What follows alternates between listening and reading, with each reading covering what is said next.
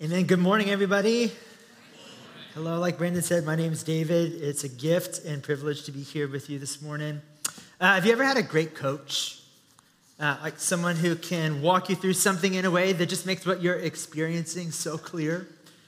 Uh, I'm in the middle of a coaching thing right now with a guy named Jack Nicholson. Uh, he keeps inviting me to this hotel in Colorado, right, and saying that all work and no play makes The Shining. Anybody? It's not that Jack Nicholson. Different guy. But his name's Jack Nicholson. And I don't know if you've ever sat down with someone like this uh, who's got just like the capacity to like peer into your soul, uh, even through a Zoom screen. It's like he starts talking, I start sweating, you know, just like, oh my gosh, this guy. Uh, and, and, in one of our meetings, uh, he was talking about, fancy word, integration pathways. Uh, like, how do you go uh, from something that you know to be true in your mind to something that you believe in your heart uh, and then actually begin to live out. Right? Like it, it, influences what you do. Uh, and this was super fascinating. Uh, with each step in that progression, he was talking about how there's a, a unique resistance to overcome. And about how most of us, this is a shared experience, how most of us get caught up in the transition from what we believe to what we actually do. Uh, because uh, for all sorts of reasons, you know, we get it wrong. Uh, we don't measure up to our own internal ideals. And, and so the resistance that we face in that final step, right, aligning our lives with what we hold dear in here, is actually our own shame. And it keeps us locked down, it keeps us discouraged, uh, makes us believe things about ourselves that aren't true, it makes it harder uh, to keep trying. Uh, and I was, as I was prepping for this week, you know, on a light topic, you know, like lust and sexuality, divorce. Uh, I, I, was, as I was thinking about what it might be like to sit here in this room, not knowing uh, that this was the conversation that we were going to be having this morning, I, I, was like, what Jack's talking about, that's the, that's the journey, isn't it? Uh, that gap between what we believe right? even who we want to be and where we are right now. Uh, right? There's so much shame wrapped up in this conversation. There's so much uh, stuff to untangle, uh, but let's start here. Uh, God has made a good and beautiful world. And God has created us for a good and beautiful way of life. And our sexuality is a gift. Uh, sex is a gift given to us by God because God loves us so much. Uh, he didn't have to make it so enjoyable. Right? It could have been like going to the dentist. Right? We can laugh. It's okay. Trying to lighten the mood. Uh, our sexuality is a gift from God. He made it good, but at the same time, it can also be the cause of so much shame and so much pain unchecked, it can fracture the way that we relate to each other and actually push us away from the intimacy, the connection, the safety, and the vulnerability that we all long for. And passages like today can sound extreme. Uh, for a long time, people have gotten weird around what it means to live this out. Uh, there's a stream of church historians that say Origen of Alexandria, you know, one of the earliest Christian theologians in the second century uh, eunuched himself as a result of Jesus' teaching here. Uh, but uh, fear not, you won't find any eye gouger devices or hand guillotines in the lobby uh, today. Um, here's what, I, here, here's what I, I, want us to hold on to Jesus knows what he's doing. Uh, Jesus knows what he's doing. We can trust him like Brandon talked about a couple weeks ago, he came to fulfill the scriptures and show us what it means to actually live them out. See, what if our sexuality could not only be free from destructive behavior and shame, uh, but as Jesus moves us towards wholeness in this area, what, is it, what if it's actually deeply connected to what he's doing in the world? Uh, what if this is about more than uh, just like a holiness statement or personal purity? Uh, but a vital part of what it means to see his kingdom of love and justice and dignity and honor and the protection of the vulnerable come on earth as it is in heaven. That God made a good and beautiful world, and God created us for a good and beautiful way of life. And that includes how we steward our sexuality. Uh, as we get started this morning, uh, would you pray with me one more time? Jesus, we need you. I need you. Uh, would you be with us in this conversation? And we love you. And thank you for loving us first. Amen. Uh, if you're new or visiting with us today, like as mentioned earlier, spicy day to do so. Welcome. Uh, we're in a series working through the Gospel of Matthew. We're in the Sermon on the Mount right now, uh, which is Jesus' teaching about what his kingdom is like. It started with the Beatitudes, you know, all those surprising statements of blessing uh, to the mourning, to the meek, to the peacemakers, to those who are hungry and thirsty for a justice that is not present yet. Uh, right? And then there's the salt and light thing, and then about how Jesus came to fulfill the Old Testament law and commands, not abolish them, right? because God has always wanted the same thing from his people. Uh, it just kept messing it up.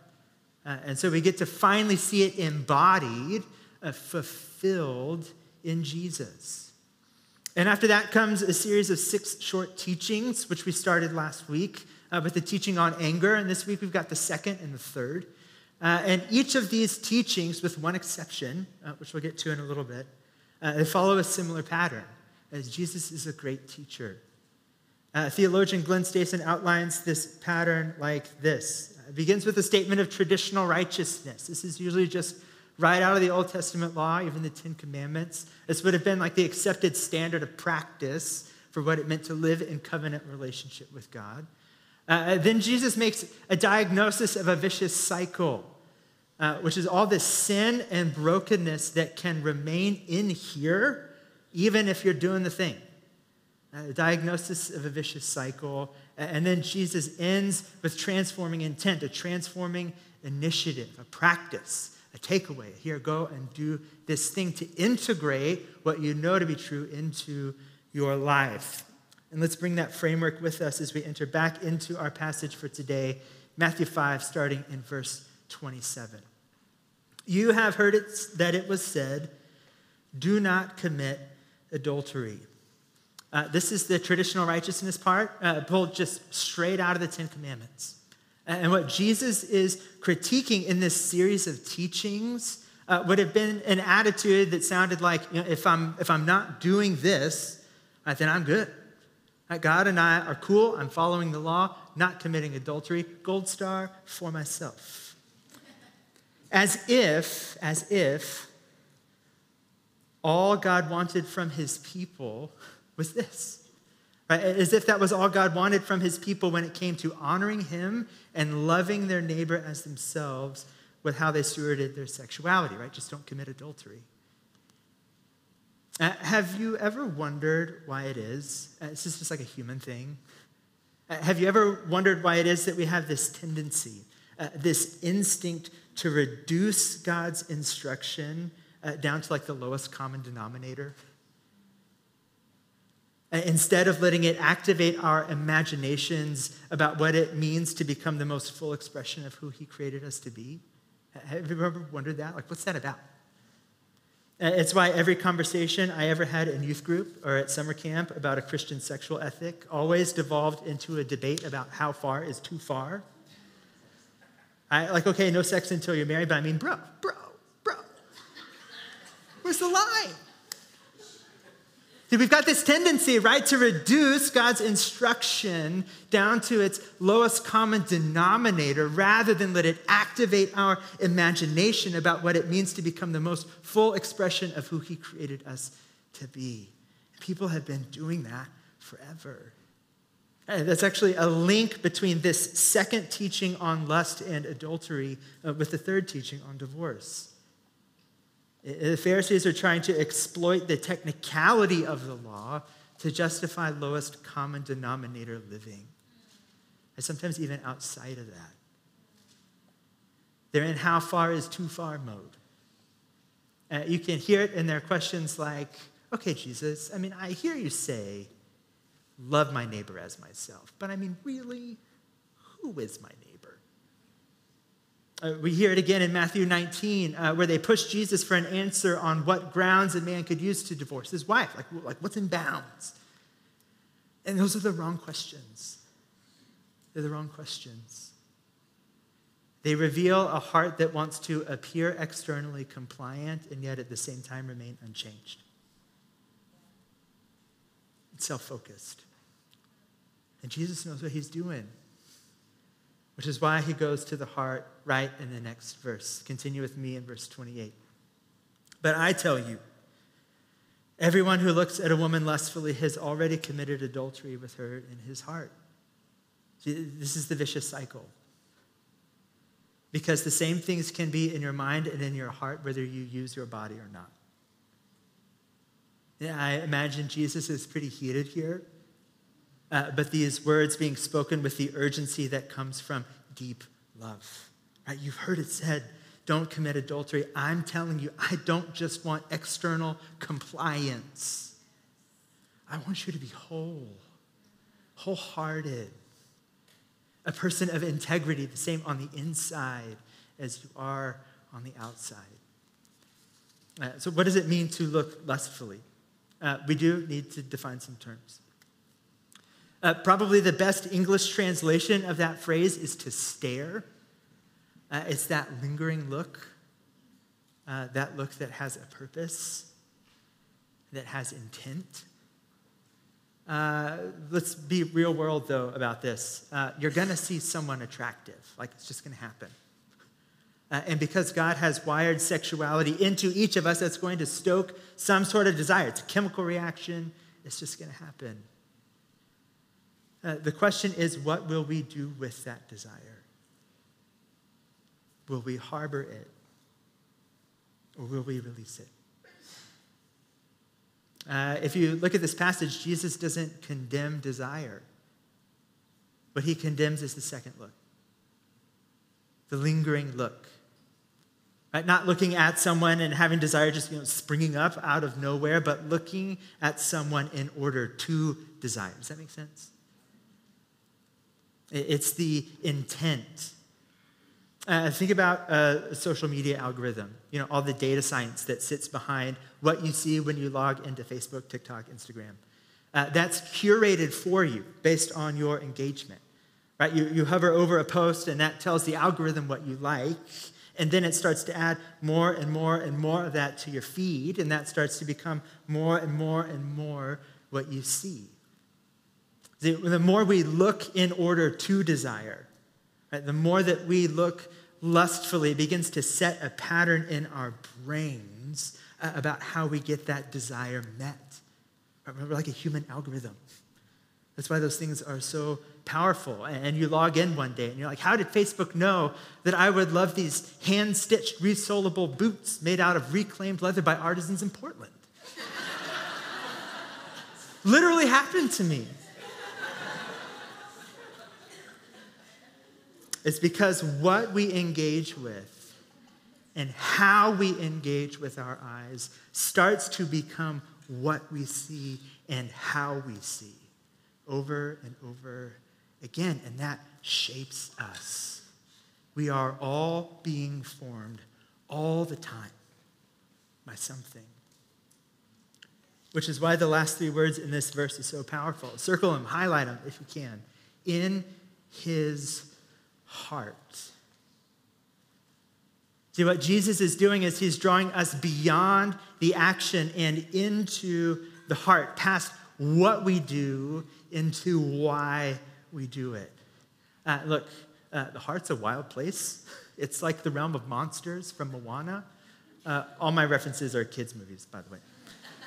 It's just a season of life. Uh, we will find, when we take a deeper look into our hearts, we'll find affections that are all out of order, running amok, longings and desires that are unmet. It's a crazy place. Uh, but I do believe this is something that we all have in common. Uh, that in each of our hearts, we have a deep longing for intimacy, connection, for safety, and for vulnerability. And when we look lustfully, Right, when that desire sneaks out sideways and wants to get met with that quick hit, like on our own terms and our own timing, it actually pushes us further apart from each other. It builds up walls to that sense of intimacy and connection and vulnerability that deep down we really long for. Uh, because we're no longer human beings. Uh, because we've turned each other into objects to be consumed instead. Theologian Dale Bruner puts it like this The looking that Jesus condemns here is lustful looking, staring with the intent to possess, or at least to burn. The other person is no longer really a unique human being. She or he is now simply kindling, tinder, a thing a way for one to enjoy oneself, to express oneself, to feel one's powers. I love this last sentence. Jesus' concern is the human being and her or his valuation. Right? That's why God cares about this stuff. That's why it matters.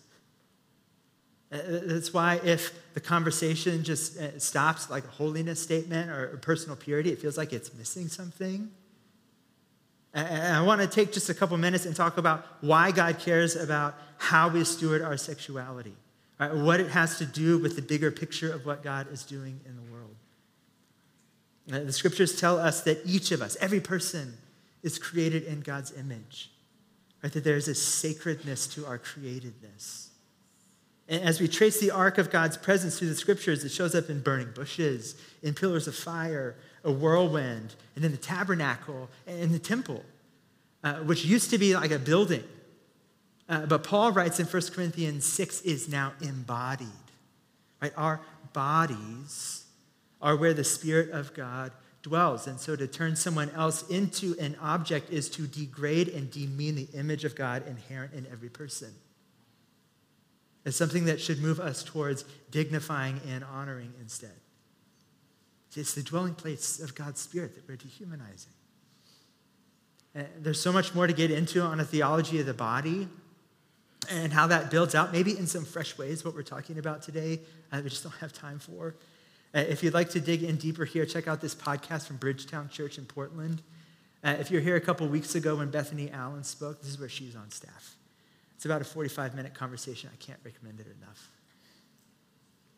In Romans 16, Paul closes his letter with this long series of greetings that paint this picture of a flourishing spiritual household. Uh, there's mothers and fathers, brothers and sisters, all working together to build a kind of community that reflected God's dream for the world and sought his kingdom in their city. And that passage has been foundational for how we want to live into the call for women and men uh, to partner together for the gospel. And, and there's so much global and historical brokenness in that conversation, and this isn't that message. Uh, all I want to do today is help us see that the way that we steward our sexuality has a direct impact on our capacity to live into becoming that kind of a community. Because it can keep us fearful and fractured instead of united in love and respect stewarding our sexuality, it's about more than just our personal purity, even though it involves that. It's about honoring the image of God present in every person. And it's a vital component to living into God's vision of a flourishing spiritual household as God weaves together a new tapestry of shalom out of the broken pieces of the way that we've objectified each other. In their joint commentary on this passage, theologians Robert Gulick and Amy Jill Levine write One can meet the requirements of this demand only by means of a new relationship between men and women, one where no one is regarded as a sex object. In each of these teachings, Jesus is also placing a protective shield around each person as if to say, You are not to work out your junk on each other. Uh, we hear it in the teaching on anger just before this. Uh, we hear it here in this teaching on lust. And, and it connects us to this teaching on divorce in verse 31 and 32.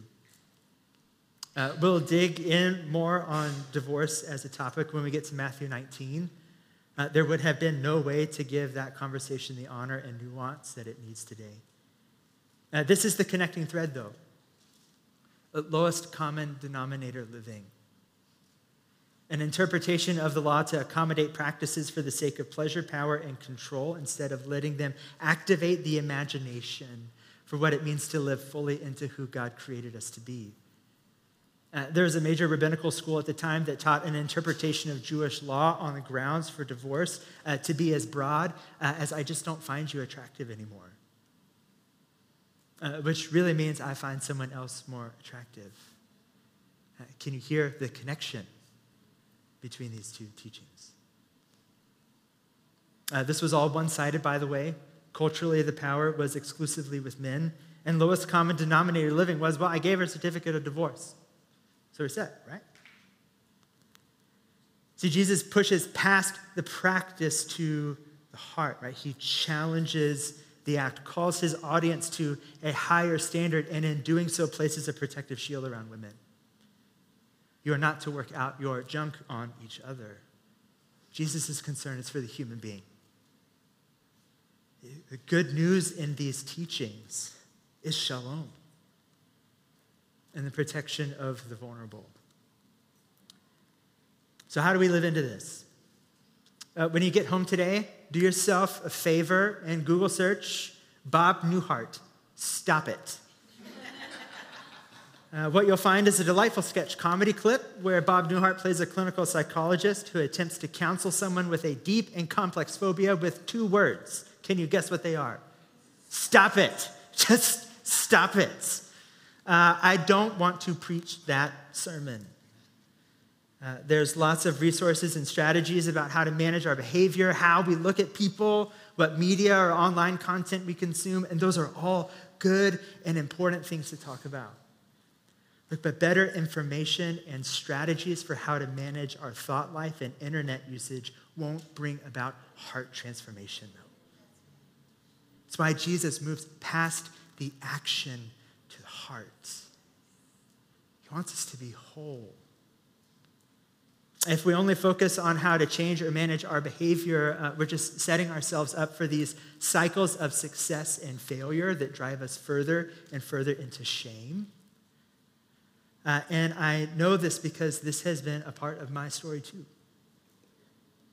Uh, I saw pornography for the first time in sixth grade. Uh, and it stuck with me all the way through middle school and high school. Uh, I didn't start trying to address it until right before graduating and going to college, uh, which is really when I started following Jesus. Uh, coincidentally, started dating a girl named Brittany. Uh, there were some hard conversations there.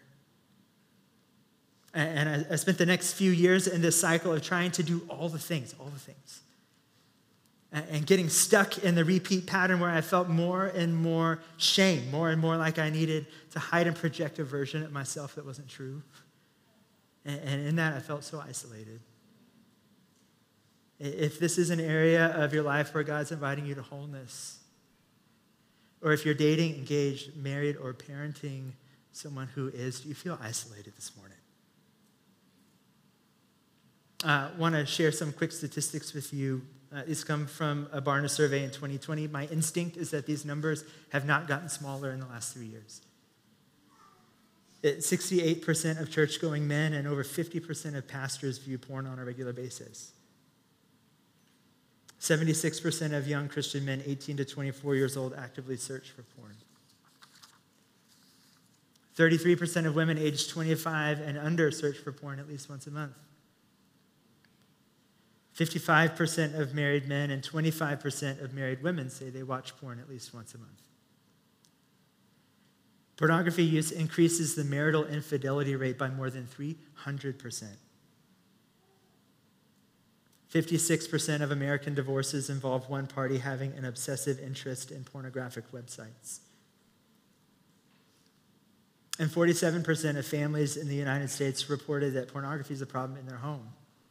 I, share this in part to help us understand the scale of what we're dealing with. This is a massive issue. Uh, but mostly so that you know that if that's you this morning, you're not alone. Don't let the enemy keep you isolated in shame. I've been there. You can feel like you're working so hard and yet going nowhere. Are you weary and heavy laden this morning? Uh, what transforming initiative does Jesus offer us in this teaching? Let's take a look back at verses 29 and 30.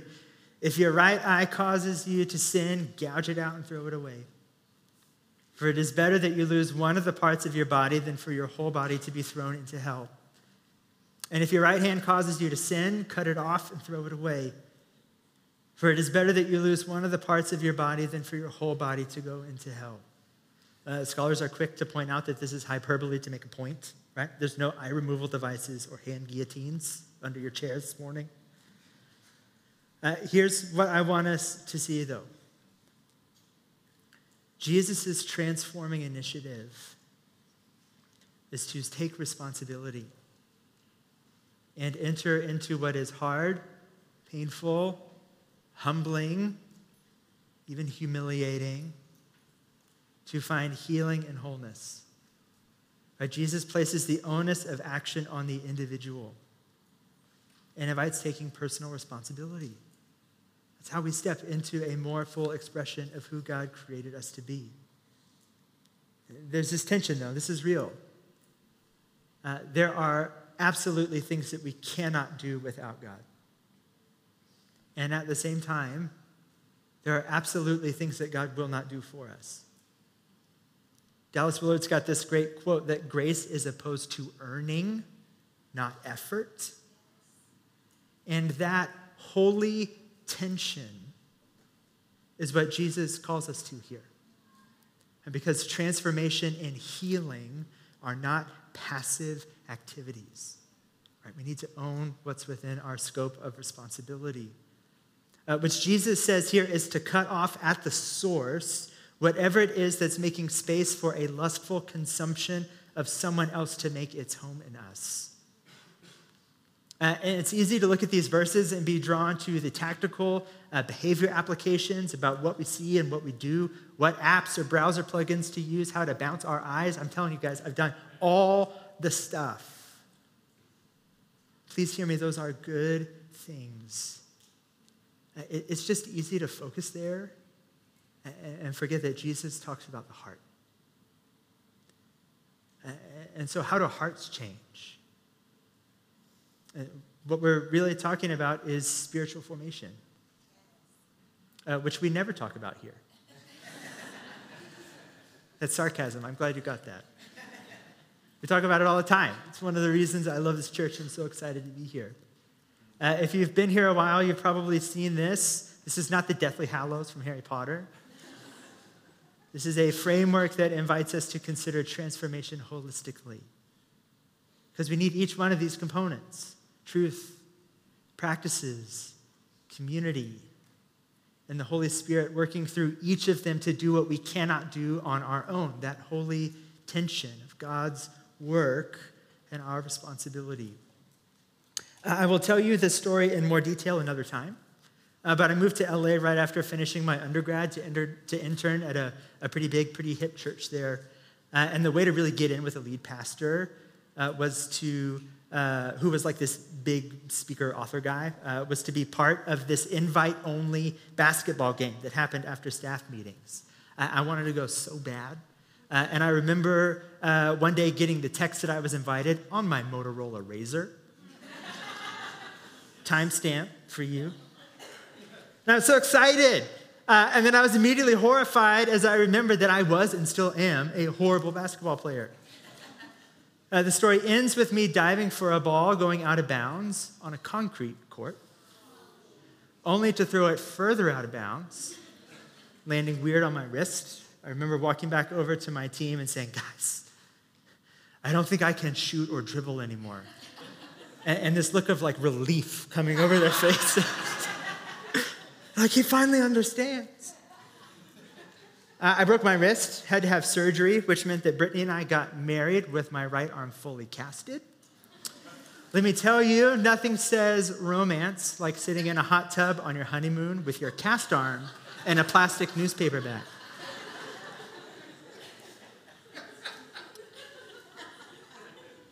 See, I knew some truth about basketball, knew the rules, what to do, that sort of thing.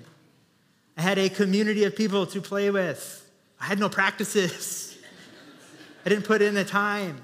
Silly story. Point is, we need all the pieces. If we take this framework and apply it to what we're talking about today, here's what it looks like if a piece is missing. Uh, maybe this describes some of your experiences. Uh, like we have truth and community, but are, lacking like heart level formation practices, things that help us integrate what we know into our soul. Uh, those are like the accountability groups that go nowhere, right? Where everyone's stuck and just like Groundhog Daying over and over again. Because it's missing practices, ways to integrate uh, the truth that we know into our heart and soul on a practical level. Uh, this might be a controversial take, uh, but community and practices, uh, but where truth is lacking or misguided is where we got toxic purity culture. It's missing a whole lot of grace, not to mention any real value for the good gift that God gave us in our sexuality. Uh, practices in truth, uh, but uh, where community is lacking, where we have the chance and space to be vulnerable, uh, that just sets us up for those cycles of shame and isolation as we try to work through this on our own. Uh, and if I had to guess, this is where most of us wrestling uh, with this find ourselves. Right? Shame creates such a barrier to entry to being vulnerable with someone else about what you're going through. Uh, but remember this morning that you're not alone. Don't let the enemy use shame to keep you isolated. I've got an invitation or next step for each side of the triangle. As I walk us through these briefly, uh, would you ask God to help you see what might be the next step towards wholeness for you, where He's inviting you? Uh, if you're feeling a draw to go deeper in understanding, right, if in this moment uh, you're like, man, I've believed some things that are incomplete about how God wants me to steward the sex drive that He has given me, grab some headphones, go for a walk, listen to that podcast from Bridgetown. Uh, it's really helpful as far as building out theological foundation for what we're talking about today. Uh, if you're feeling a draw to take a courageous step and, and not walk through this alone anymore, uh, there's an amazing organization based right here in Indianapolis called Care to Change. Uh, they run groups and workshops on all sorts of things. They're licensed uh, therapists and counselors. Uh, and, and, in their menu are workshops and groups on sexual addiction uh, and sexual addiction in marriage, to name a few. There's a couple other great organizations we're connected to as well, but I wanted to keep the invitation in this portion as straightforward as possible. Uh, whether it's you or your spouse or fiance that are on a journey towards wholeness here, this is a great next step.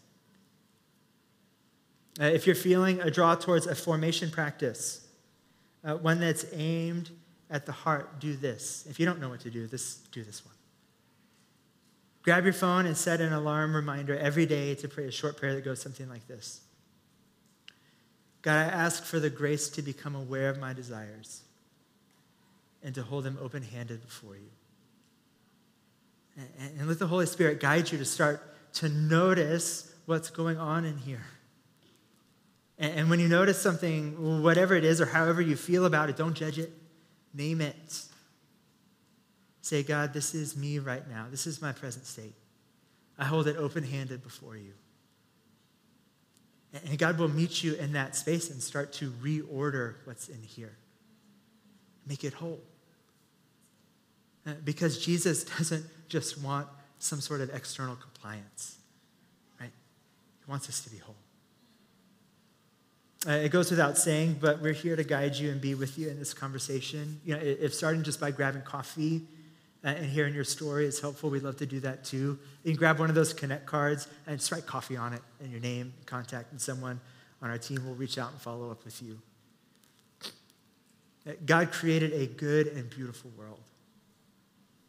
And God created us for a good and beautiful way of life, one that honors and dignifies every person because they bear his image, one where our relationships are flourishing to their full potential, And so he asks us not to seek the lowest common denominator with our sexual stewardship, but to activate our imaginations around what it could look like to live into the most full expression of who he created us to be. You pray with me? God, we thank you for your love and for your grace. We thank you for all of your good gifts in the beautiful world that you've made. Uh, Jesus, we stand in the tension and at times the heartache of the gap between where we are and where we want to be. Uh, Holy Spirit, I pray that you would meet us in that space. Uh, not with shoulds or lists of things to do, but just first with a reminder of your deep, abiding love and presence with us. Uh, Jesus, would you give us uh, a capacity, no matter how hard uh, this conversation or, or, picturing wholeness in this area of our lives might feel like? Uh, would you remind us this morning that if you have asked this of us, uh, that your Spirit will empower us to do it? That we have everything that we need in you. Uh, we thank you for your love. We thank you that you loved us first pray these things in and for your name. Amen.